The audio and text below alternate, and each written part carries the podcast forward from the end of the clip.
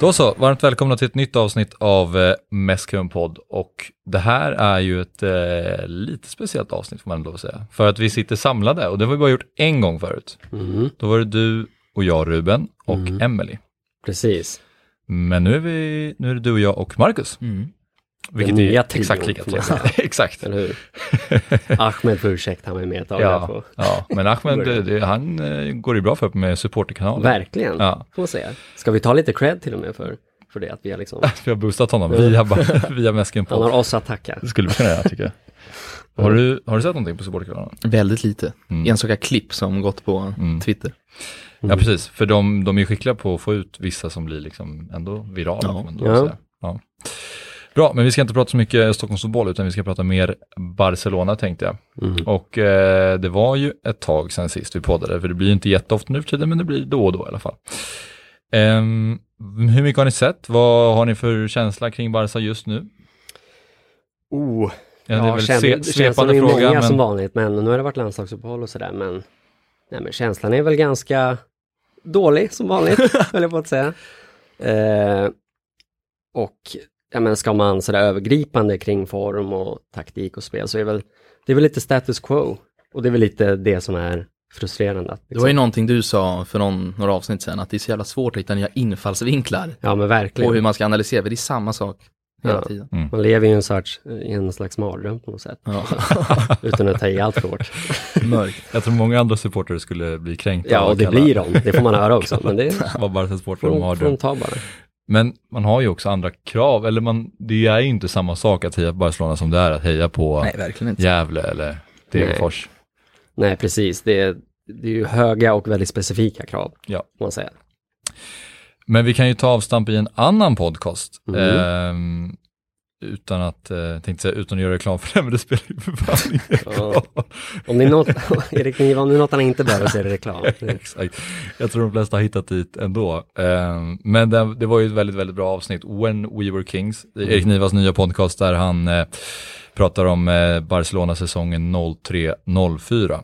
Eh, och vi har pratat lite om det här innan, hur, eh, alltså jag tyckte ändå, jag, för mig var det ganska kul att lyssna på den, för att det, var, det kändes som att man minns delar av det, för vi var väl alla ganska små, vi är alla födda 94. 95 här. Marcus Nästan. 95. Ja, så du var ännu yngre, vi, vi var ju riktigt gamla. Ja, vi är seniorerna. Exakt. Ehm, nej, men eh, man var liten, men man minns ändå en del, men man fick ändå ta med sig en del nya aspekter från det, med allt spelet bakom stängda dörrar och så vidare. Och det var kul att lyssna på. Väldigt kul. Han är ju vass på att liksom utläsa och berätta stories inom fotbollen. Det får Mm. man ge honom. Mm. Eh, och det, jag ska villigt erkänna att jag i alla fall, jag menar hur ni känner, men att när jag satte på avsnittet, här, jag var lite kaxig och kände att ja, det här är kul att lyssna på, men jag kommer ha koll på det mesta här, som initierat Barca-fan liksom. Men, men det var, och vi sa det lite innan, men det var faktiskt flera saker som man, eller som jag i alla fall inte hade järnkoll på. Många tycker jag, för Ja. min egen del i alla fall. Ja, precis.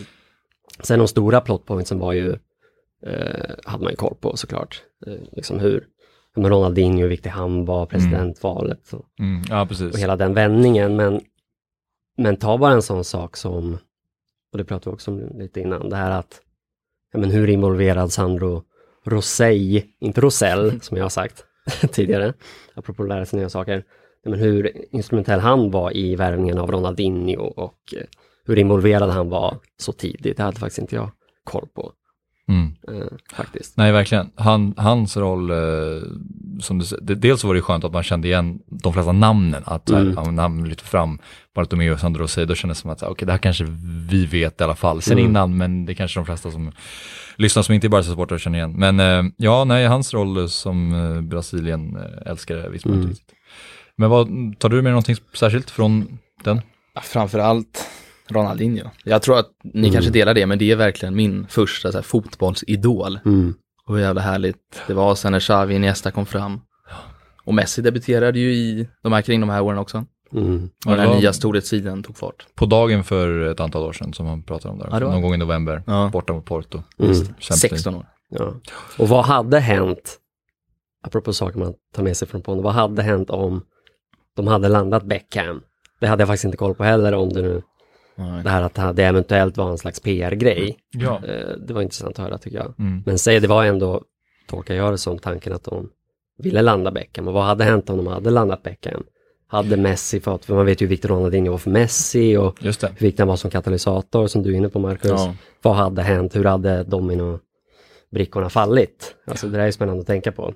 Verkligen, känslan är ju att, att Barca hade gått en helt annan väg. Nästan, alltså Ja. Ronaldinho kändes enskilt som så extremt viktig. Mm. Och Beckham var ju, han var kanske inte färdig som spelare, men han var ju, han var väl ändå till åren, jag vet inte hur gammal han var, när han gick till Real. Han var ju framförallt dålig. Alltså, Han var tycker jag. framförallt inte Ronaldinho. Han skulle ju inte ha gjort något avtryck på något sätt. Alltså Nej. utöver att han Mer ett varumärke. Ja precis. Alltså, alltså på, på planen. han var ju ju sina peakår, 27 tror jag, något sånt. Ja, han var ju Okej, väldigt ja. begränsad. Men, alltså. men det var så fint också, det här, som Niva säger i podden, att, eh, att de också, att det ryktades om att de valde bort Ronaldinho på grund av hans utseende. Att, att han inte Att var, var- snygg, han var ful. Ja. Och då är ju Beckham liksom typ snyggast i världen. Och Real. Madrid går dit och bara får en ganska medioker spelare. Mm. Om man ska hårdra det. alltså, I alla fall i, i relation till Ronaldinho under den perioden. Ja.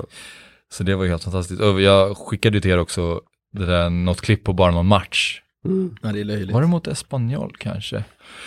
Kommer inte ihåg. Men um, Ronaldinho highlights 10 minuter. 03-04 den säsongen. ja, han gjorde lite vad han ville alltså. Så, ja men det var så mycket så här, det var några passningar som jag sa okej. Jag minns de här ryggningarna han gjorde också. Har Som man sett någon annan göra det där? Nej, Alltså någonstans? Nej, Det är jag vet bara inte. Jag tror inte det. Jag vill minnas att Cristiano har gjort någon sån, men det, Nej, det ligger vi lågt med. Det, det klipper vi bort. Högt. Det klipper vi Det bort. klipper vi bort omgående. eh, nej, och Messi all ära, och han är ju för mig bäst i världen och genom tiderna, men han, Ronaldinho kunde ju göra sådana grejer som, Ja. jag, Messi har inte ryggat en passning vad jag vet. Men Messi har inte gjort en säga. Det är faktiskt fascinerande att tänka på hur, hur dominant han är utan att trixa och eh, finta någonting det är funktionell teknik Det är bara Perfektion. Ja. Men det är också, som vi ska, vi ska inte fastna för länge i, i Nivas podd, men det är ju också spännande, så jag tänker på vad som är, för det, det pratas ju med all rätt, och det är fullt förståeligt att det pratas om Barsas DNA och röda tråd genom hela klubben, La Masia, eh, de ideal som, som rimmar med Barca, eller som Barca står för. Men hur mycket som ändå är tillfälligheter, hur mycket som ändå är Alltså slump är inte, ta, ta Messi är oundviklig men Alltså vem vet, som sagt, vem vet vad som skulle ha hänt? Ja. Alltså Och eh, det, det Ja, det var ju ett svagt eh, Barca säsongen innan. Ja, Alltså- man får vara lite försiktig med sig själv tror jag. Det finns som Barca-supporter och Ja. många med mig som man tittar tillbaka och man är stoltserar med att ja, det är så en klubb borde Mm. skötas. Eh, Men också mycket tillfälligheter inblandat. Ja, och för oss som just är födda, eller födda, men uppväxta i det här super-Barcelona, Mm. alltså som vi snackade om också innan, att vi var på en match där 02-03, Mm. då vann de visserligen mot Villarreal hemma, eh, Riquelme gjorde mål, men sen så kom de sexa, var Mm. det så? Ja, och det gick inte så bra. Och jag minns att, jag minns vagt att man vaknade typ kollade text-tv i tabellen och bara slog så här 7-8 och så var det så här, ja, det är kul att heja på dem för de är, det är ett fint lag, men det går inte så bra för dem. Nej. Och sen när man blivit mer medveten så har de alltid vunnit allt som funnits att vinna typ. Mm. Och följt, fått följa med hela Messi, så man, man är ju ganska bortskämd, men det har ju funnits år där det har varit gått betydligt sämre. Ja, ingen kan beskylla oss för att vara medgångsfans. Det ska vi föra till protokollet. Exakt, på grund av den lilla vistelsen. ja, exakt. Ja, Mm. ja men eh, vi rullar vidare kanske till eh, tränarfrågan. Mhm. Och, eh, den är ju alltid aktuell i Barca. Det är väl inte så här något nytt som har hänt vad jag vet om mer än att det är rykten hela tiden och Nej. dels är det spännande, vi kan ju börja med det, dels är det spännande med det att mm, Mourinho till Spurs och Pochettino plötsligt on the market. Men Mm. med som vi pratade om att det är Ja. Espanyol-koppling. Ja, nej, han har ju sin långa både spelare och tränarkarriär i Espanyol. Och han har ju uttryckt, inte hat mot Barcelona, men ganska starkt. Han gillar inte Barcelona. Nej. Och sen har han också uttryckt önskan om att träna Real Madrid i ett drömjobb, bla bla bla. Så att han skulle komma till Barcelona ser jag som ganska osannolikt. Men jag hade personligen velat ha han. Jag skiter Ja. lite i det där, jag kanske är för ung för att fatta hur... Ja, nej, men och det är väl framförallt också det här att man känner att man är så trött på vad värre att man Ja, nästan ver- ta vill- vad som man helst. tar vad som, vad som helst. Men han har ju sagt också tror jag, och det är möjligt att jag felciterar honom, men att han, han har sagt något i stil med att han hellre typ arbetar som bonde än att Ja, jag också träna eh, Barca. Eller Arsenal. Exakt. Att säga. Och det känns ju, när den, den typen av citat finns där ute Han kommer Ja. inte komma. i dessa tidevarv, då, då känns det ju svårt. Ja. Det gör det, men om det är någon gång, något tidevarv som det känns som att de skulle kunna så är det så här, bara säga erbjuda dem hur mycket pengar som helst. Ja. Mm. Espanyol var länge sedan, ah, skit Ja. lite grann. Det, det är ju kanske det bästa tränaruppdrag du kan få idag. Mm. Ja, exakt. Men f- skulle det också vara, är det liksom, är det drömtränaren Pochettino? Om man får välja helt fritt? Ja, det tycker inte jag. Nej, Eh, utan det finns nog, eh, det finns flera. vilka rankar du högre om du har några? Ja men rankar högre, det är kanske inte jättemånga rankar högre rent. Sen men om man tittar på Barca och vad Barca borde vara ute efter så finns det ju flera. Så ta en, en, en tränare som Sarri, Ten Hag, till och med sett, alltså, sett igen. Han, han är uppenbart inte... Eh, hon rankar mig såklart inte lika högt som Pochettino men som sagt det finns flera tränare som jag tycker rimmar bättre med Barcas ideal och som är tillgängliga eh, faktiskt. Mm. Eh, Ten Hag är ju spännande tycker jag. Den här är ju spännande. Och den här, apropå vad som är nytt nu Mm. eh, och hur ryktena går precis just nu, så är det den här sydamerikanska sensationstränaren från River Plate. Ja, jag såg att du skrev om Gallardo Ja. heter, vad heter han i förnamn? Heter har koll. Marcelo. Ja. Jag har väldigt dålig koll på honom, såklart. Jag menar, jag sitter Ja, på det har väl och alla vi. På. Men han ska ju av rapporten att döma ska han ju vara liksom, ja men Sydamerikas pepp på något sätt. Och det man får alltid lite dåliga vibbar när det är sådana väldigt slagkraftiga rubriker. Så, men Mm. Och det låter ju spännande. River. Plate. River Plate. Och har ju vunnit två eller till och med Två Copa Libertadores. Ja, och det är och är på väg mot en tredje typ. Ja, det är final på lördag. Ja, just det. 21.00 kan man spana in honom Mm. mot Flamengo. Ah, River Plate. då var det ett år sedan den här kaosgrejen Exakt, när de spelade i Madrid. Ja. Mm. Bocca, Mm. Ja just det, Madrid, exakt. Oj, vad, det känns som att det var för någon månad sedan. Ja. Men det är så det. Det går fort. Ja, det. Enda oroväckande, jag kollar lite records på Gallardo Mm. innan här. Han har ju alltså, det är hans femte säsong nu tror jag i River. Det är ju två Copa Libertadores, jättebra, Mm. men det är noll ligatitlar. Ja. Och det är lite så här häpnadsväckande. ja, Liksom. men det hade ingen. Så han är ändå dunderhyllad, men Mm. ingen ligatitel. Mm. Jag vet inte vad det beror på, jag följer inte River Plate eller Sydamerika Nej. alls. Men, Nej, men det är ju, ögon, alltså man höjer på ögonen. man vill ju nästan om, om man sådär, lite hårdraget så är man ju mer sugen på tränare som är duktiga på att bygga spel över tid till Barca, Mm. alltså Pep-typen, snarare än de som Zidane-typen om man Ja. hårdrar lite, som sagt. Så det, det är lite illavarslande. Det hade jag Mm. faktiskt ingen koll på. Men det är River Plate han har tränat på bara, eller? Han är rätt ung, jag vet inte om han har Ja, varit när han har eh, Nacional i Uruguay innan, men det var en kort sejour. Sen tog Okej. han ett break på ett år, flyttade tillbaka till Buenos Aires. Han är tydligen därifrån, eller familjen. Järnkoll. Läs Ja, på, läs Jävligt på. Bra. Ring, Glad jag tog upp det, hade vi- ingen koll. det, det, Marcus, det, rädda mig. det, må- det, måste, det måste vi också säga, det var inte sagt i podden, men vi kan också rekommendera Brings eh, Twitterkonto. Verkligen. Jag, som är, Vi tänkte ju prata lite Twitter senare och då, då hade jag faktiskt planerat det. just det, ja. ja, Liksom puffa för eh, ja. Vad heter det? Bring, du heter ditt namn, Ja, eller? Marcus BR22. är BR22. Mm. mm, Gå in där. över 5000 följare. Ja. Och väldigt, alltså helt ärligt mycket bra analyser Väldigt och bra. Du, du kan ju liksom Tack. hela, vi pratar Barca nu och det känner jag mig bekväm med, men du kan prata ju om liksom hela Spanien och egentligen hela Mm. fotbollsvärlden. Ja, ja, gud. Ja. In och följ. Ja, verkligen. Eh, Okej, kan ju men- följa mig också, 30, 35 följare. Men det är, Ja, och jag ligger ju om du vill ha lite retweets, ett par retweets i, två, i månaden så bara följa. någon like där någonstans Ja, det- också. Det, jag är i samma nivå som du. Ja. Kanske tresiffrigt följare, jag vet faktiskt inte. Jag tror det. Ja, men bra, men eh, Koman har du skrivit också. Ja, Koman, exakt apropå tränarfrågan. Och det är ju, ja, ja, det känns ju så som ett, det känns ju nattsvart på något sätt. Att han ryktas, eller inte bara att han ryktas utan att det känns ju, är det någon tränare som känns närmast så är det ju Koman. I och med den här Barca-klausulen som, Ja. om jag förstår saken rätt, finns i hans kontrakt. Att om Barca kommer att knacka då kan han lämna. Eh, Och en håll- och. För, I hans kontrakt nu med, Mm. med Holland. det, det är bekräftat, Ja. både från förbundshåll och han då har varit ute och bemött de här uppgifterna. Och Så klausulen säger alltså att om Barca vill Mm. ha honom så får han gå. Exakt. Otroligt. Och det skrivs ju mer och mer i spansk och En holländsk tidning, The Telegraph heter Mm. den, skrev ju att det, det är klart. Ja. Han kommer träna Barcelona Ja, nästa och det, är ju, det känns ju tyvärr som att det är lågoddsaren i sammanhanget. Ja, Och det är så, jag blir så, det är dystert. det är så dystert eftersom han på så många sätt påminner om Valverde, alltså att han är, inte har någon jättetydlig taktisk profil. Nej. Han har en, en, liksom, han har en stark spelarkoppling till Barca och är ju en Ja. liksom, ikon på det sättet. Men han, jag menar sättet på vilket han coachade liksom, hans Premier League-lag och det, det, liksom, det känns ju inte alls som. Barca-kompatibel. Sen spelar väl det holländska landslaget lite mer på det sättet, där de Jong någon typ av protagonism. Men det, det räcker inte särskilt långt i min, i min värld. Nej. Det känns så lätt att bara för att han är holländare så är det som att Ja. det här är namnet. Och han Ja. känns ju som ytterligare, om man ska bredda perspektivet lite, så känns ju han som ytterligare en pjäs.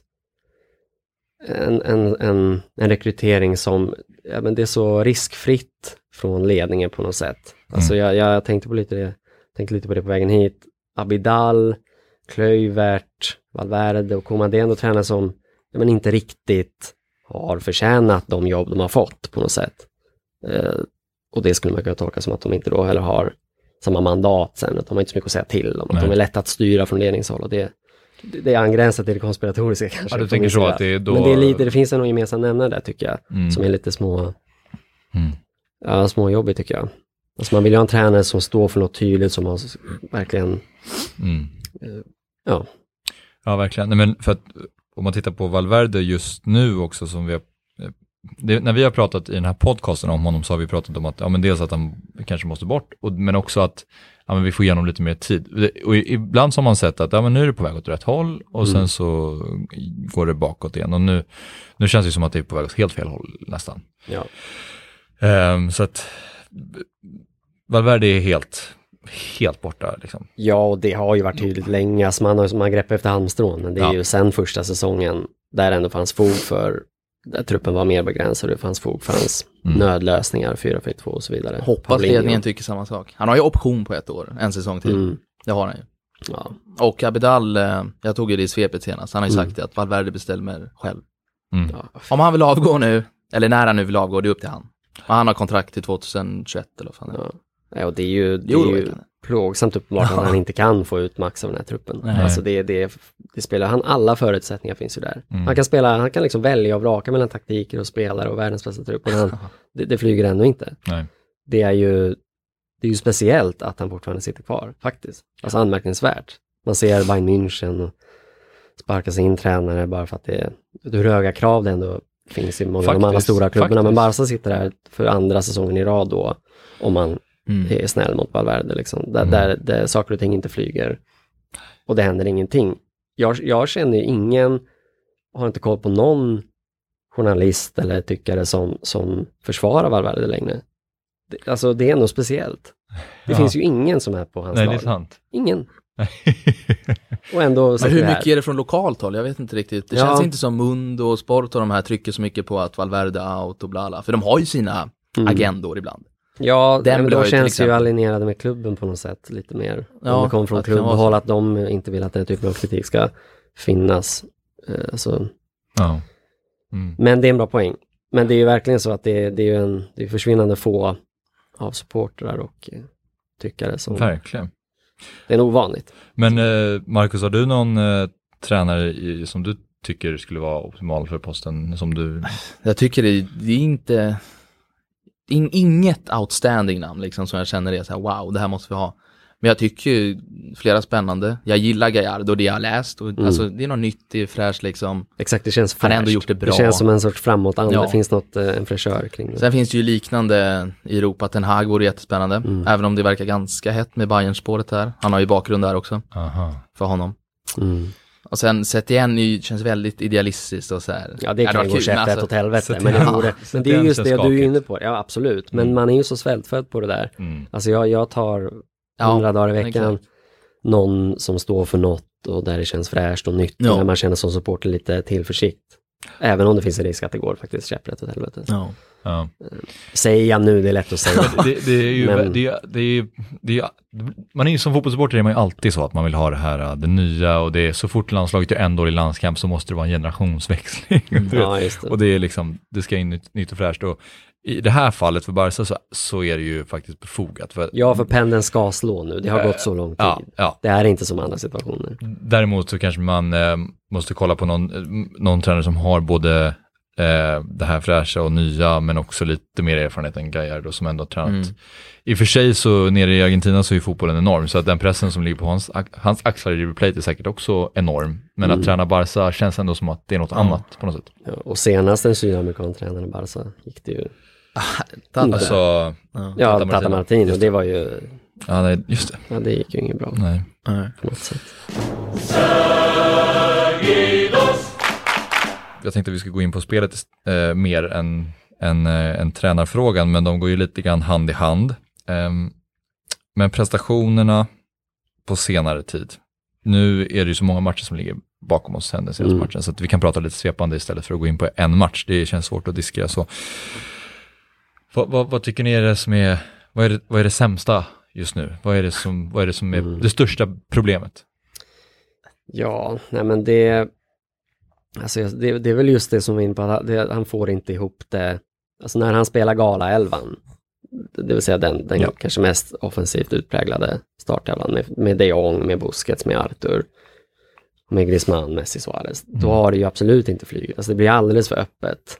Det, pressen är liksom obefintlig, alltså den höga pressen.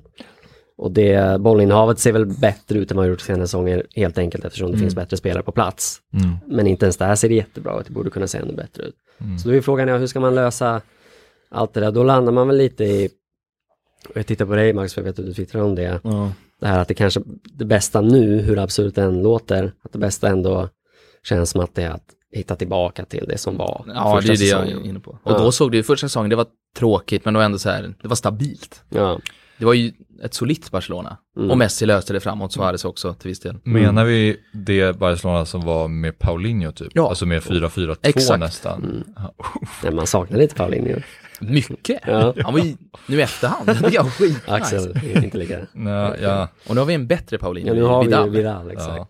Nej men det känns ju, hur, hur deppigt det än känns så, om man bara ser, sett till hur vi ska vinna så många matcher som möjligt den här säsongen så känns det nästan som att det är.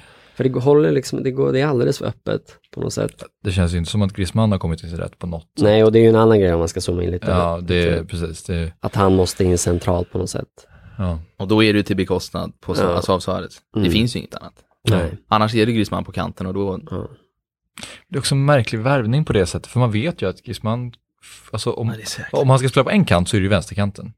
Och, och, och där spelar ju Messi, alltså han, Messi vandrar ju omkring lite som han vill, men, men han utgår ju därifrån. Ehm, och då spelar han istället liksom ute till, eller jag menar Messi på högerkanten och, Ja, och Griezmann eh, spelar mer på vänsterkanten och det funkar ju inte, och då måste man vara- centralt, men där har vi Suarez och Suarez är ju fortfarande så pass bra att han ska spela liksom. Mm. Det är samma med Coutinho, att man, man värvar in honom och sen så får han spela typ höger. Alltså, Mm. de, de, de värvar spelare som inte får spela där de är som bäst. Men Valverde måste ju ta lite obekväma beslut. Det känns som han bara spelar alla för att hålla alla nöjda. Men alltså det går, Griezmann och Suarez tillsammans, det kommer inte funka. Nej. Då blir ju en av dem, Griezmann på kanten eller så, ja Suarez måste ju spela mitt, han kan ju inte spela på kanten. Mm.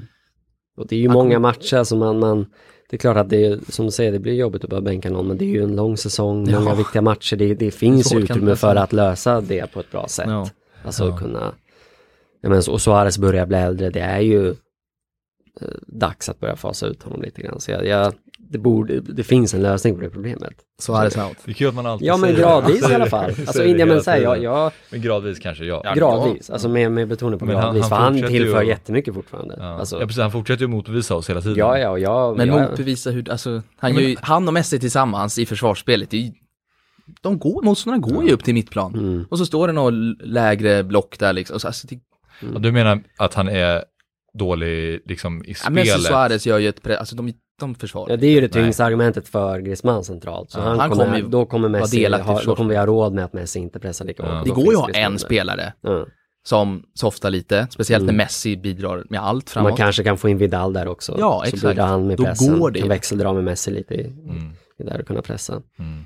Så det är ju på den, där måste, Det är där måste det hända någonting. Men jag håller med om att alltså, framåt Suarez har ju varit överträffat mina förväntningar. Jag trodde han inte skulle vara så här bra. Nej. Men det är väl en perfekt super, alltså supersub eller ta in i vissa lägen, Ja, i vissa exakt. matcher och där man...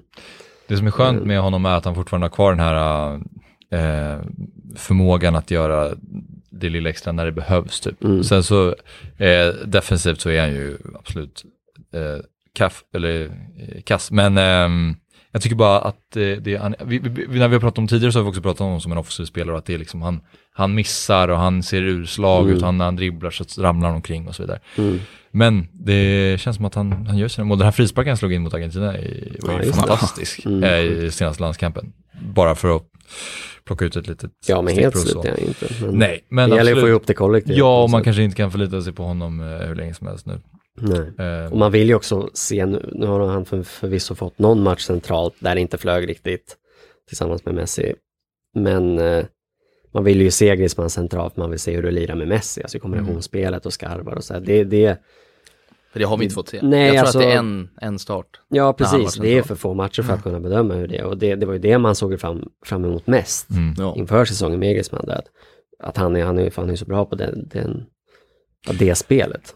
Men Busquets, Mm. eh, han, är, har han blivit lite petad i spanska landslaget?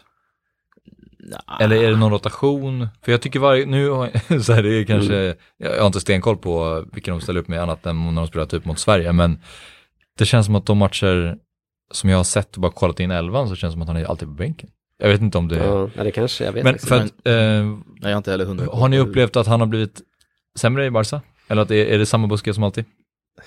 Något möjligtvis, men jag tycker, alltså många överdriver nog hans nedgång tycker jag. Ja. Jag tycker att han har varit, jag såg någon rankade typ topp tre sämsta spelare i Barcelona den här säsongen och hade Busquets. Det tycker jag är, Det absurt. låter väl hårt tycker jag. Jag, Jag tycker han hade en ganska bra säsong. Ja, jag Alltså, håller- Jag kan förstå viss kritik om säsongen kanske varit befogad. Mm. Eller inte. Men, men den här säsongen tycker jag han har varit, om jag något, spelat upp sig nästan. Ja. Och med de problem som han, alltså det är ju, det är ju kollektiva problem. exakt. Alltså som går ut av honom och andra individer. Alltså det där är ju det är systemfel. Det är, Ja. jag, det är min take på det i alla fall. Men tycker ni att det är någon spelare, är det, primärt så kanske det är ett grundläggande och ett strukturproblem med att Valverde inte kan sköta om det här laget, men vad tycker ni att det är några spelare som har gått ner sig utöver Suarez eller är det någon som ska lyftas eller sänkas ytterligare?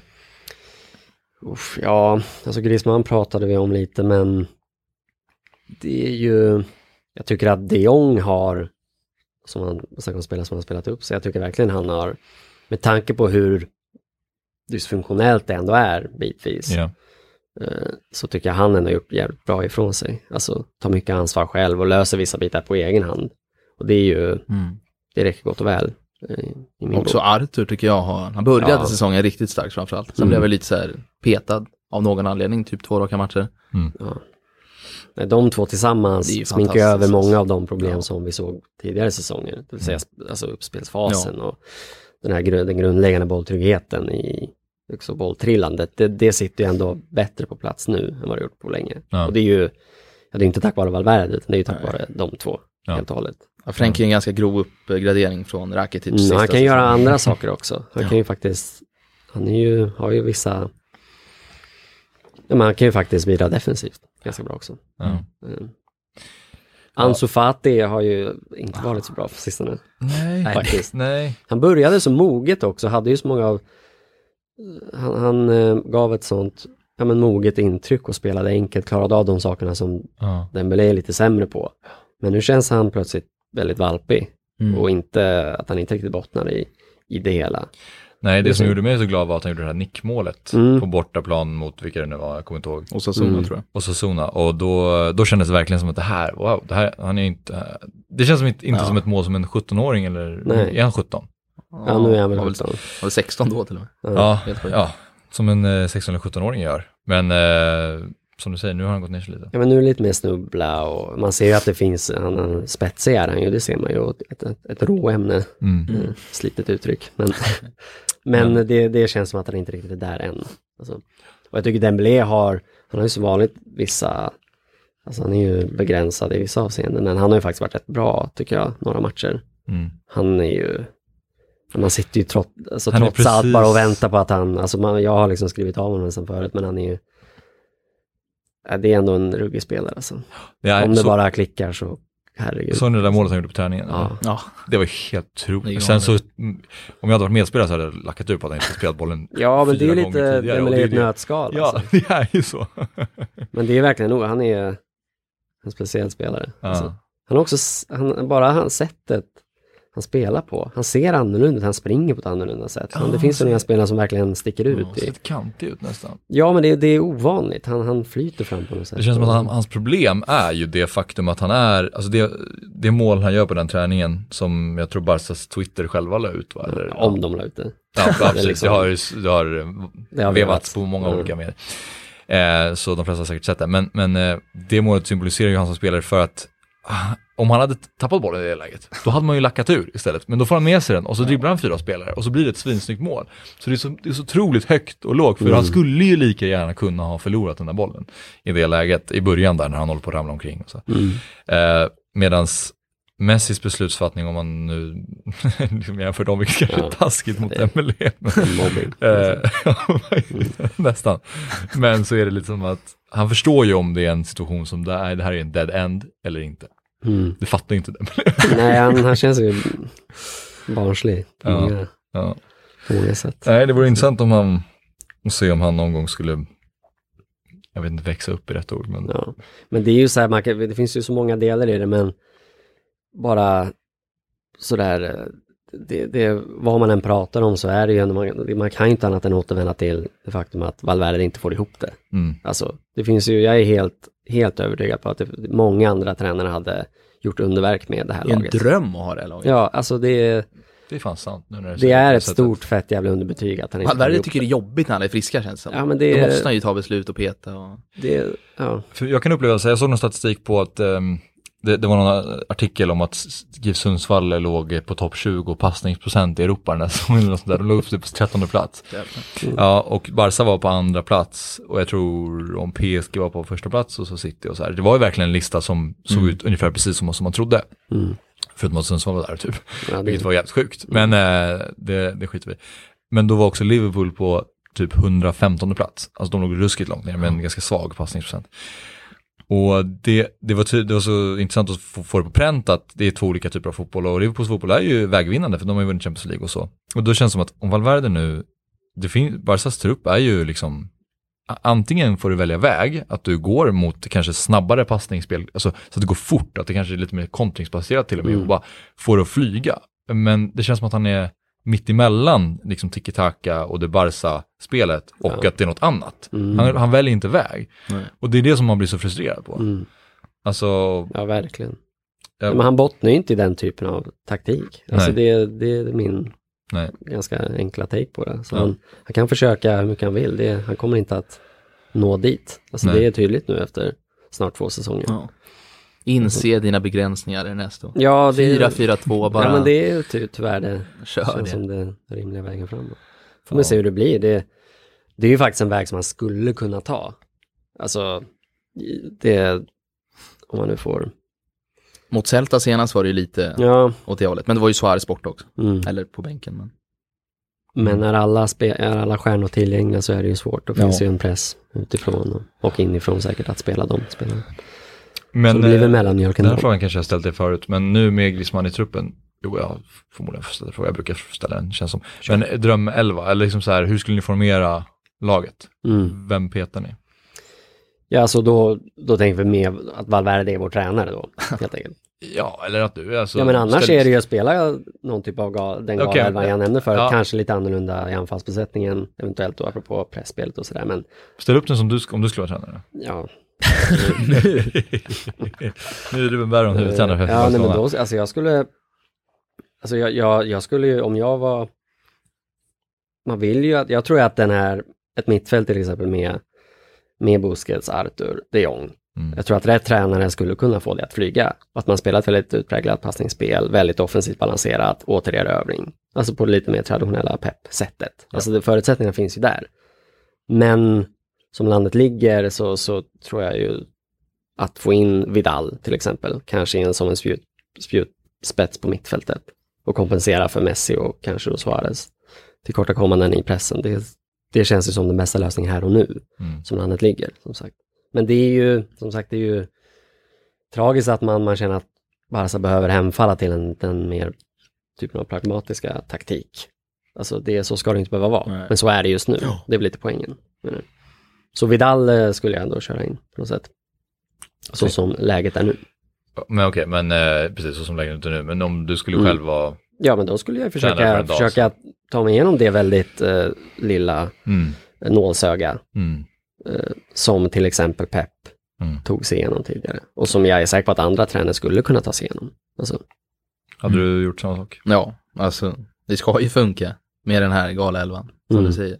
Men just nu gör det inte det. Och, och du sa då att Griezmann, Suarez, Messi ja, där får man väl och titta. Dembélé på bänken då? Ja, men exakt, där kanske För jag håller verkligen med Marcus där, att pressen, det, det, det blir svårt att spela, alltså ska man spela återerövring med de tre spelarna på planen, då ska det vara en väldigt övertygande tränare för att få dem, eh, för Messi och Suarez, att arbeta så hårt. Och det kanske inte ens är värt det om man tittar på Nej.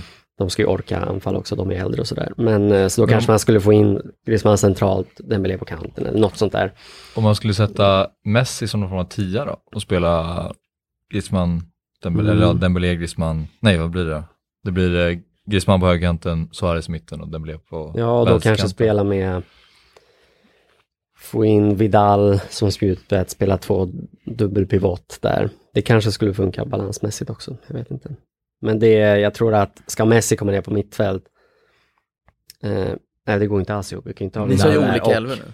Ja, ja men alltså, Ja, men jag rörde ihop det där Ja, tror ja, jag. Men, precis, du får men jag bara- tror du så här, får- ska Messi vara tia, Du får bara två till mittfältare där ja, ska Messi vara tia, Mm. det är ju rätt offensiv balans. Då ska anfallen pressa offensiv. jävligt mycket och det kanske ska vara mer defensivt utpräglade mittfältare bakom Messi då. Alltså kanske Busquets och Vidal eller något sånt där. Mm. Alltså jag vet inte. Du tror jag menar ändå. Lämna Det- Arthur och Frenkie utanför, den är hård. Ja men det Men- ska men- Messi vara där och Ja, det, då måste ju, då måste ju måste kompenseras på folk måste sätt, hitta bänken. Så, ja. Mm. Eller spela trebackslinje. Men, men bara som vi pratar nu, det finns ju massa lösningar. Ja. Ja. Men vi är ju supportrar, ja, vi, vi är intresserade av det taktiska också. Och vi, har- vi har våra åsikter, men som support är det ju rimligt att, att ställa kravet att tränaren, vem den är, ska lösa det. Det är inte vår uppgift att lösa det. nej. Alltså det är ju tränarens uppgift. Och pusselbitarna finns där, lös det. Alltså Mm. på ett bättre sätt än vad de gör just nu.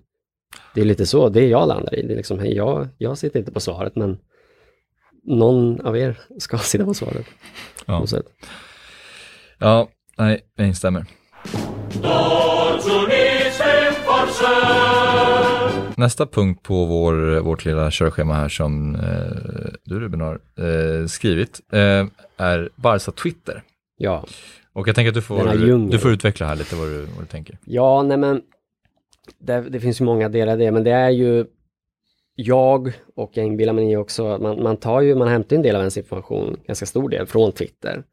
Och sådär, och jag, jag tänkte avstamp lite i den här eh, minidebatten, eller vad man ska kalla det, kring Messi och Ronaldo som har blommat upp nu under landslagsuppehållet. Där folk har eh, vänt, vänt och vridit på olika stats och vem som har presterat bäst i landslaget och så vidare. Och jag bara känner, eller först och främst känner jag som jävla att det är så tröttsamt med Twitter, alltså den delen av Twitter där man hela tiden ska jämföra Messi och Ronaldo. Och jag tycker det spiller över på journalistik i allmänhet där det fortfarande efter, ja men åtminstone två, kanske till och med fler säsonger, där man fortfarande har, alltså det här narrativet att Messi och Ronaldo är de två bästa spelarna, lever kvar. Alltså inte på alla håll, och jag tycker vi i Sverige är väl ganska, har en, journalister i Sverige har en mer nyanserad bild av det.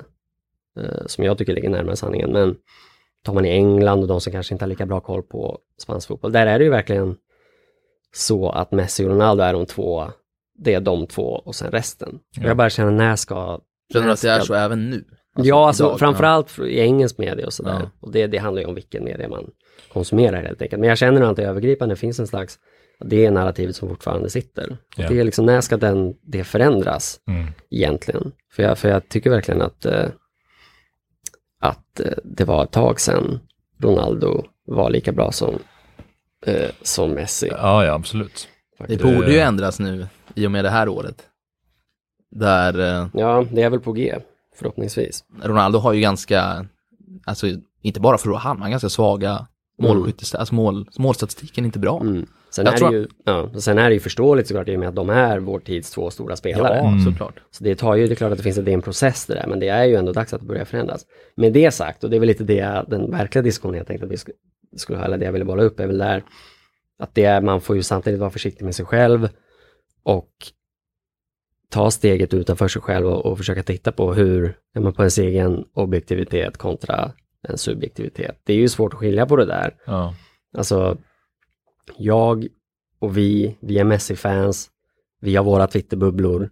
Ja. Och jag menar, människor är ju till, till sin natur liksom självbekräftande, rationaliserande, Ja. självrättfärdigande varelser. Liksom. Mm. Så är man, är vi bara, det ställer, jag försöker ställa mig själv frågan, är man ett, en liksom, ett Messi-fanboy bara, eller är det man själv som, som är nyanserad eller är det journalister som är nyanserade? Mm. Eller, för jag, menar, jag tror till exempel inte att Ronaldo-fansen, jag tror inte de ljuger. Jag Nej. tror inte de sitter och tänker att ja, jag vet att Messi är bättre men jag, jag eh, pushar den här agendan ändå. Alltså, Nej, du menar att de tror att ändå. de- de de ja, tycker att Ja, Ronaldo är de tycker genuint att Ronaldo är bättre. Ja.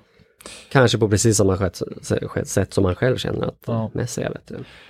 Men eh, ja, jag tror att det är en kombination av att man, det är klart att man, när man älskar en spelare på det sättet, det är den största spelaren i ens egen klubb och man upplever att det är världens bästa spelare och, och jag, jag blir så frustrerad för att man, man upplever det, men man, det är som att hela världen är bara blind. Eller så här, Mm. vissa förstår ju då, vissa är liksom, har, har förstått, eh, Mm. men vissa är, är inte, och det är som du säger då, är det bara, är det för att man är ett fan eller är det, är det inte? Men jag såg då, då, eller jag tänker eh, att då kanske man får försöka hitta fram konkret statistik och Mm. liksom vad, vad, det är saker som är konkret som man kan ta på. Vad är, vad är de, vem är bäst liksom om man ska jämföra Mm. de två.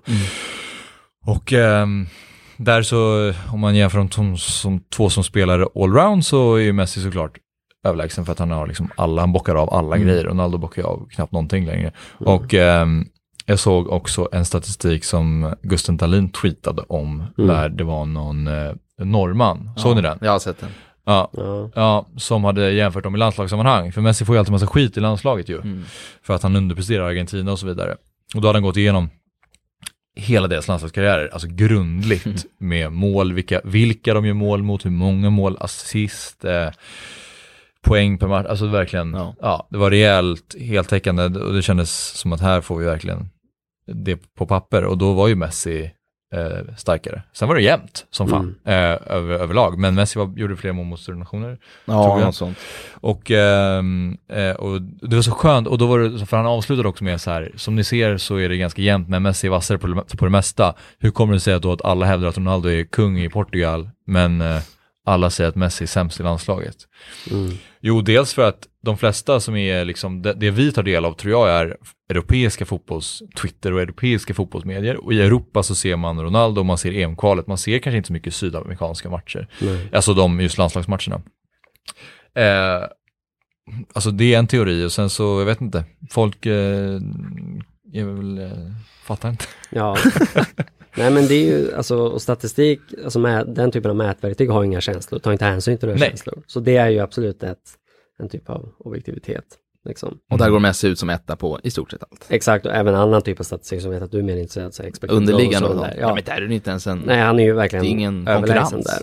Så det är ju där det talar för att man, man inte är ett, man inte är hjärntvättad utan Nej, man faktiskt exakt. har lite rätt. Det är skönt att kunna se Men det. det är, jag tycker man får, man får vara obs på sig själv liksom, för det är lätt att hamna där i att man bara, ja, men att man söker sig till eh, åsikter och information som bekräftar ens känslor och åsikter Ja. och värjer sig mot, eller värjer sig för information som, som gör det motsatta. Och sen så tycker jag också att man ska så här, det är ju lätt att, jag vet själv att jag, i alla fall när man var lite yngre kunde man vara så här, ja men Ronaldo gör bara en massa enkla mål och det är Mm. så här, han för, och det är bara en massa straffar och så, men dels nummer ett, straffar är ju inte bara att slå in, de ska också göras mål på och han har ju en enorm straffstatistik. Mm. Om man jämför med Messi som ändå bränner ganska mycket straffar.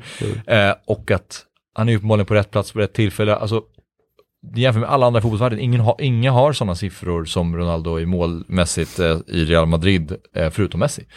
Eh, så det är klart att han är en otrolig fotbollsspelare, men det, det som stör mig mest är bara att Messi är så mycket mer än en anfallare som ska Ja, göra mål. absolut. Och det är inte Ronaldo. Nej, och jag tycker inte heller det är någon diskussion. Jag bara tycker det är intressant att liksom titta på sig själv på det sättet. Jag förstår. Och jag kan bli, bli sådär, och som sagt jag tycker att svenska medier är bättre på det, men att när det blir så att, att journalister eh, för sakens skull nästan för att framstå som nyanserade väljer någon sorts mellanväg där och tar upp dem båda nästan för att inte, ja men för att verka trovärdiga. Ja. på något sätt. Det är ju märkligt alltså det, eftersom det,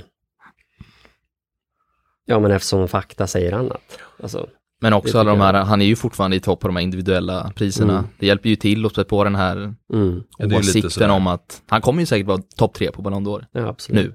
Mm. Och det är ju helt overkligt. Men han kommer vara det. Folk kommer anta, alltså många säger ju bara okej, han är ju topp tre, du ser ju själv. Ja, By default på något sätt. ja det, det tar frustrerande lång tid innan den stämpeln börjar tvättas bort lite grann. Ja. Och som vissa som inte håller Barca och inte håller med oss, de kanske hävdar att ja, men Messi har också haft dåliga säsonger, han har också kommit topp tre. Men Messi har inte haft så dåliga säsonger som Ronaldo haft föregående säsong. Nej. Och på någon, Messis nivå har ju alltid varit, Mm. alltså då, den, hans sämsta säsong är fortfarande bättre än alla andra säsonger. Men Ronaldo kom ju för fan efter Quagliarella i skytteligan förra året, till exempel, Ja. som var 38 år gammal i Sampdoria. Liksom. Mm. Det säger någonting också. Och också där bara all statistik och sidosatt. Om man faktiskt tittar på Messi när han spelar fotbollsmatch Mm. och tittar på Ronaldo när han spelar fotbollsmatch. Det är ju uppenbart att Messi dominerar mer än vad Ronaldo dominerar. Mm. På planen i matcherna. Mm. Ja. Alltså det är ju det är på ett sätt en väldigt, Det är så fint att bara få eh, sitta och massa, skicka iväg massa Messi-love. ja, herregud. Nej men det, för det är verkligen det där, återigen jag, jag upprepar mig lite men det är, jag är, man försöker, i alla mina försök att vara objektiv så landar jag på samma plats. Det vill säga det att Messi är bäst. Ja. Men man är, man, jag vet också, som du är inne på, man älskar Messi oproportionerligt mycket. Mm. Alltså, så det är, eh, det finns ändå en, li- jag vill hålla den dörren lite öppen, är att man ändå, Och det gör väl att ja, man men kan... känsla slår tanke ofta. Ja, och det, precis, och det gör väl att man kan ha, ha någon form av förståelse för de som eh, eh, älskar Ronaldo. Verkligen, typ där får man honom tolerant liksom, Ja, faktiskt. Alltså, Mm. men där, Det är lättare sagt än gjort. då Men, måste man väl då bara plocka fram all, bara- man, kanske alltid måste bara bära med sig massa statistik. Eh, mm, exakt, hålla vi. perm. Ja. Ja, exakt. Förra året, då, eller om det var två år sedan förra året, då, då satt jag och diskuterade med en eh, lagkamrat eh, och han som tyckte att Salah förtjänade Ballon d'Or. Ja. Och det är också en sån här grej, det, det var för att han då kom upp och då Mm. blir det som att han gör en speciell säsong. Men all statistik, det, var, det året var det verkligen så här, flest mål, flest assist, flest poäng, flest skapade chanser. Messi låg etta i alla kategorier. Mm. Men för att det är Messi så är det som att folk bara tänker att men det händer varje år, det är inget Mm. nytt. Salah, wow! Som han, vilken injektion för Liverpool. Sen tycker jag det dock lite, och det är möjligt att jag säger emot mig själv nu, men jag tycker att det åtminstone i Sverige, att det, den pendeln har slagit lite grann. Jag tycker, min känsla är att det går lite cykliskt också där med Messi. Att det nu i några år har varit att det skrivits ganska lite om Messi, att droppen har urholkat stenen och liksom det har, hans eh, prestationer har gått under radarn lite grann. Men att det nu, och han kom ju då femma i Ballon d'Or förra året, något sånt där. Var det- Oj, det är Kom han femma? Eller i någon Det av de stora stämmer, priserna ja, så ja. kom han femma. Vilket ju Ja, understryker det jag sa Jag precis. förträngde lite det, jag kommer inte ihåg. Ja, precis. Man vill inte, man vill inte höra. Eh, trots att han var precis lika bra, har varit precis lika bra de senaste två, tre säsongerna. Mm. Eh, men nu, men det, det, så det når en viss gräns och sen slår pendeln igen och nu är det plötsligt, nu så kommer han vinna alla priser verkar det som. Ja. Diskrepansen däremellan är, tycker jag, talande för situationen. Just Ja. det där att det, det går lite cykliskt i, det skrivs ingenting och sen börjar någon skriva och då åker folk på tåget och så vänder den mediala vinden lite grann. Ja. Det tycker jag är lite talande för Ja, den ja. situationen och andra liknande situationer. Är det, är det eh, lägst odds på honom eller? För det är han och van Dijk typ som slåss om Ja. det mest eller? ja, det tror jag. Det måste det vara. Jo men det är det tror jag. Ja. Men bara att han är där uppe och, och nosar. Mm. Sen kanske han inte vinner, men det är som sagt han var, han Jag var läste inte ens i idag. närheten förra. Och det var VM-år och så vidare, men faktum kvarstår. Ja. Ballon d'Or hade bekräftat att han kommer ju komma till galan i alla fall, Messi. Ja men det, Och det då, tyder ju ofta på Ja men Just verkligen. det. att han hämtar Oh, det gillar man. Men det, och det gillar man, men det är också frustrerande. Att han går från ett år till ett annat går från femma till etta. Det, det säger allt tycker jag. Mm. Ja, det, är har du helt frustrerande, rätt i. alltså. Det helt rätt i. Och det urholkar ju lite av glädjen för mig. Eller ja, det gör väl kanske inte det egentligen när han står där med bollen. Så kommer han ju spricka upp ett leende ändå. men men det, det, det förtar ändå lite tycker jag. Alltså, Och, det gör ju segern, alltså Ballon d'Or-segern mindre värd. mm. Så det känns ju inte trovärdigt. och återigen som jag tror vi har pratat om förut, men jag tror också att det har så himla mycket med att göra hur, hur han presterar i Champions League. Ja. För att det var ju det här Oh. Roma-tåget, det var ju då han blev då efter när han kom femma. Och sen nu förra året visserligen ut mot Liverpool och den eh, andra matchen var ju platt match, men hemma, den frisparken, Mm. den, den, den matchen var helt osannolik. Då visade han upp sig för egentligen hela världen, för alla sitter ju och kollar på den två- matchen. Att det var mot två engelska lag. United-insatsen. Liverpool-insatsen. Just det, United också. Ja. Med två Där var han ju väldigt vass. Ja, precis. Som Ja. tunnel där och snyggt mål. Ja, just det. Men det är också, det får ju orimligt, det, det gör orimligt stort avtryck Mm. i den debatten. Mm. Det är ju trots allt bara två matcher. Två väldigt viktiga matcher, Ja. så det är klart att de ska Men- väga tyngre. På samma sätt som Ronaldos mål i viktiga Champions League-matcher ska väga tungt. Jag Ja. säger liksom inget om det, men så tungt borde det inte väga. Nej. Det är ändå många matcher som spelas på en säsong. Och det är många Verkligen. bra Messi-insatser, får man säga. Apropå Ronaldo och Messi, så när de var på, vilken gala var det som var den senaste? Den här Uefa, när Messi vann? När Ja, de det satt- när var de det satt- Fifas va? The Best. Ja, just det. Var det just Ja, det är Fifas? Fifa. Ja, okej. Fånigaste namnet. Ja, precis. Ja, som han vann och då satt han bredvid Ronaldo där. De Mm. gjorde någon intervju. Det var, då blev man ändå glad att de ändå Mm. så här, äh, när Ronaldo bjöd hem honom, eller vad var han nu, så här, vi har inte ätit middag men vi ska göra det typ. Messi sitter där och typ fattar ingenting. kan, kan han ens engelska? Jag vet inte. Kan han inte ett ord engelska. Ser fram emot den dagen man får höra Messi otroligt. prata engelska. Om den kommer. Ja, det vet man inte om den Ja. gör. Men det fanns ju ett klipp som cirkulerade nyligen, när någon Gör pratade det? engelska till han, på Ah. något sätt Tor. Han svarade aha, till varenda. Ja. Jävlar. Och eh, en helt annan grej var att jag läste också att någon, någon skrev på Twitter angående Ballon d'Or att det var så här, eh, Lewandowski är typ aldrig med i snacket. Lever han i en annan Så fotbollsvärld? Och då, var det så, då tänkte jag verkligen så här, "Ja, det är riktigt konstigt för han är ju helt otrolig. Jag tror han, det är typ 20 mål på 12 matcher eller något sånt. Ja, Ja, alltså varje samma mål- roll varje som. Ronaldo har. Ja, Precis samma roll. Ja, ja. Hur i och gör det typ. helvete kan... Ja, Ja, Lewandowski nu är bättre än Ja, det är. Ronaldo nu. Absolut. Ja, är ja. inget snack. Det finns ju flera andra som, som har precis samma roll som Ronaldo och gjort många fler mål. Då är man väl bättre. Om man inte bidrar med annat, som Ja. du var inne på Axel.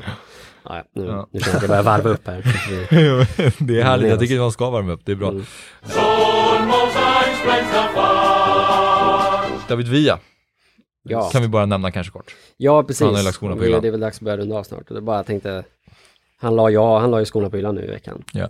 Och det är ju, apropå Twitter, det, det, då gör ju folk bokslut på Twitter och hyllar och, eller det hissar eller dissar och så vidare. Och jag, jag kan väl tycka att han, han på ett sätt är väl nästan underskattad, alltså man sett till hela hans spelarkarriär. Jag, ty, jag tycker håller honom väldigt högt. Mm. Alltså, vilken spelare och typ så VM 10, han har lite i skymundan av Forlan, med all rätt. För Forlan var ju väldigt vass, men ja. super, superinsats i, det, i VM 10. Jag tänkte Alltså, fråga det, vad, vad, är det liksom, nästan, alltså? vad, vad är det första ni tänker på när ni tänker på David Villa? För VM Ja. 10 är nog någonting jag, det, man, här han viker målet. in och skjuter på två, alltså han, han har några, några sekvenser i det slutspelet. som Ja, för jag tänker på det här målet han gör från halva plan typ, med vänster.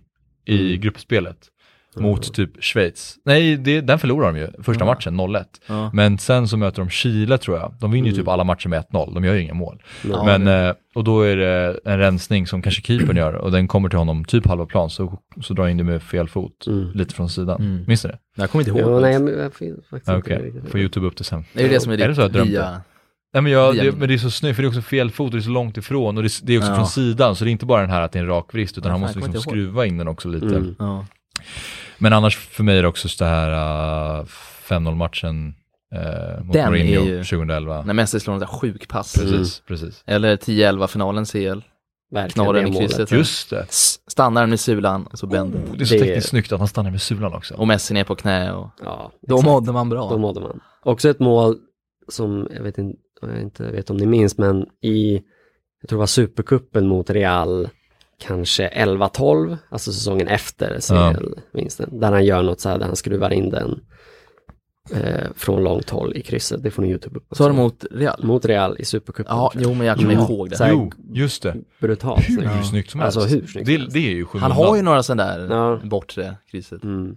Den säsongen då han, där det faktiskt gick ut för, för honom. Vilket ju Ja. för oss till, för det är det jag, jag känner lite att han, å ena sidan kanske han, han om något är underskattad, men att hans Barca-karriär kanske nu känns nä, nästan överskattad. Alltså det finns ju många minnen uppenbarligen som Ja. vi, man kan återvända till. Men han, det flög ju inte riktigt. Han har ju en säsong 10-11 där han är väldigt bra och gör väldigt många viktiga Zlatans ersättare blev han ju nästan. Ja, precis. Och han gjorde bättre än Zlatan, det får man Ja. man säga. Men, men det var ju ändå, det rann ut i sanden lite grann i och med den här skadan han fick. Så hans Barca legacy är väl kanske inte sådär superstort. Men han är ingen, Jag ska kolla vad han har för statistik. jämför man till exempel honom och Luis Suarez så är det ju liksom ingen snack Nej. eh, faktiskt. Eller Eto'o eller någon av de andra nio. Han var väl väldigt mycket vänster Ja, han fick ju också, flytta, stundtals. flytta på sig lite med Messi. Men det är ändå, jag har ändå sett några sådana där som höjer hans Barca-karriär till skyarna på ett sätt som jag inte riktigt känner igen mig i. hålla trots med att han förtjänar att Ja. hyllas. Eh, Han var där mycket. i, ehm, mellan 2010 och 2013, ja, 77 matcher, 33 mål. mm, inget superfacit. 33 också. mål, nej precis, det är inget, det är Och han inte, blev skadad, han bröt ju till- benet. 2013. ja, Och sen gick han till Atletico efter det. ja, precis. Var där Och de vann ligan. Där gjorde han 13 mål på 36 matcher. Sen till New York City spelade faktiskt i fyra år där. 124 matcher. Han gjorde jättemånga, 80 mål. Mm. Eh, han var där väldigt länge. Jag känner bara att jag men, vill ja. nyansera den bilden lite. Att han, man kan ju Ja. faktiskt hålla två tankar i huvudet samtidigt där. Att han förtjänar alla hyllningar men att hans Barca-karriär var liksom Inte, bra men kanske inte Nej, väl så bra. nej. Han, det, det, han bidrog ju till stora framgångar. Mm. Och han var ju Eh, med i det laget som är det laget med, med Precis. L. Liksom. Han passade ju väldigt bra in i Mm. laget. Men visst, man, eh, man kanske överskattar hans, hans eh, sejour lite. Absolut. Hans, eh, han jag ser också nu att han var i Valencia 166 matcher och 108 mål. Det Ja, där var han ju- Där är han ju en ikon. Det, det har man nästan Pikade han väl på många sätt. Alltså, Ja, för där var han ju och så gick han väl till Barca efter, precis. efter VM. Precis. Mm. Ja. Mm. Jag vet inte om han är, om han är liksom sedd som en Valencia-ikon i Valencia. Eh, hur de skattar honom där, men de borde ju uppenbarligen skatta Ja, honom Jag tror han är väldigt Ja, det tror jag också. Vad sa du? Jag tror han är väldigt högt skattad. Mm. Han och Ja. David Silva och några, några Mata var väl där också i Ja, den precis. Precis. Eller några bra spelare. Ja, de hade snuskiga spelare. Mm. Ja, nej men eh, en fin spelare och en fin, eh, Mm. eh, bidrog till mycket fint i Barca. Fint att han avslutade med Iniesta också. Oj, Just just. KB, eller hur? Och Torres eller? Jag tror Var Torres inte- var i någon annan Ja. klubb tror jag. Men Podolski var ju Podolski. vissel. Just det. Podolski, just det, ja. Ja. men Podol- precis, just det. Mm. Vad fan gick Torres då? Det Ja, var men ju han Japan. var i Asien också, jag minns jag vet Det var i inte Japan till och med också, men det var inte samma lag tror jag inte. Ah, okay. Man undrar hur det går för Iniestas vin. Det var ju en del av Ja, dealen just att han skulle få lansera sitt vin i Japan. Hoppas det går bra. Det vill man ha en liten, till nästa avsnitt. En liten Har jag kollat upp det. Ja. Eh, men eh, nästa match för Barcelona, håller jag på att kolla upp nu, men det är på lördag mot Leganes tror jag, jag ska dubbelkolla. Ja. Eller hur? Ja, Mm. precis. 13.00 tidig match. Borta va? Ja, stämmer. Poängtapp. Ja, verkligen. Mm. Även fast de ligger sist. Poängtapp. Och eh, sen på onsdag är det Barcelona-Dortmund. Den är ju riktigt rolig. alltså. Mm. Eh, Nu måste jag kolla snabbt också, Champions League-gruppen. Vad, hur ser det ut? Eh, Ska vara lugnt. Ja, det ser ju faktiskt rätt Ja. bra ut. ja. Det såg ju så bedrövligt ut mot eh, Slavia Prag eller? Slavia Prag. Ja. Men, eh, och, Just det, 0-0-matchen. Ja, men rent sådär eh, Det var då du hade en ser det ju faktiskt skön ut. matchrapport. Ja, där tog jag fram Den har inte jag läst. Berätta. Nej, men jag, jag sågade helt Ja. enkelt. Fram sågen rejält och började köra. Okej. Tog väl i lite välåt kanske. Men eh, det kändes rätt där och då. Barca 8 poäng, Dortmund 7, Inter 4, Prag 2. Ehm, så det är visst, det ska väl vara lugnt, men Ja. ehm, you never know. Dortmund är ju alltid lite kluriga. Ja, bra. Men eh, ska vi tacka för oss där eller? Mm. Ja. Bra. Och som alltid, bara sista tillägget så kan jag säga att ehm, vi har ju vår mailadress som ni kan höra av er på om ni har någonting som ni vill tillägga. meskheumpod.gmail.com Annars så eh, på återseende. Oklart när vi ses igen, men förhoppningsvis om inte för lång tid. Mm. Ja, tack för idag. Tack. Tack.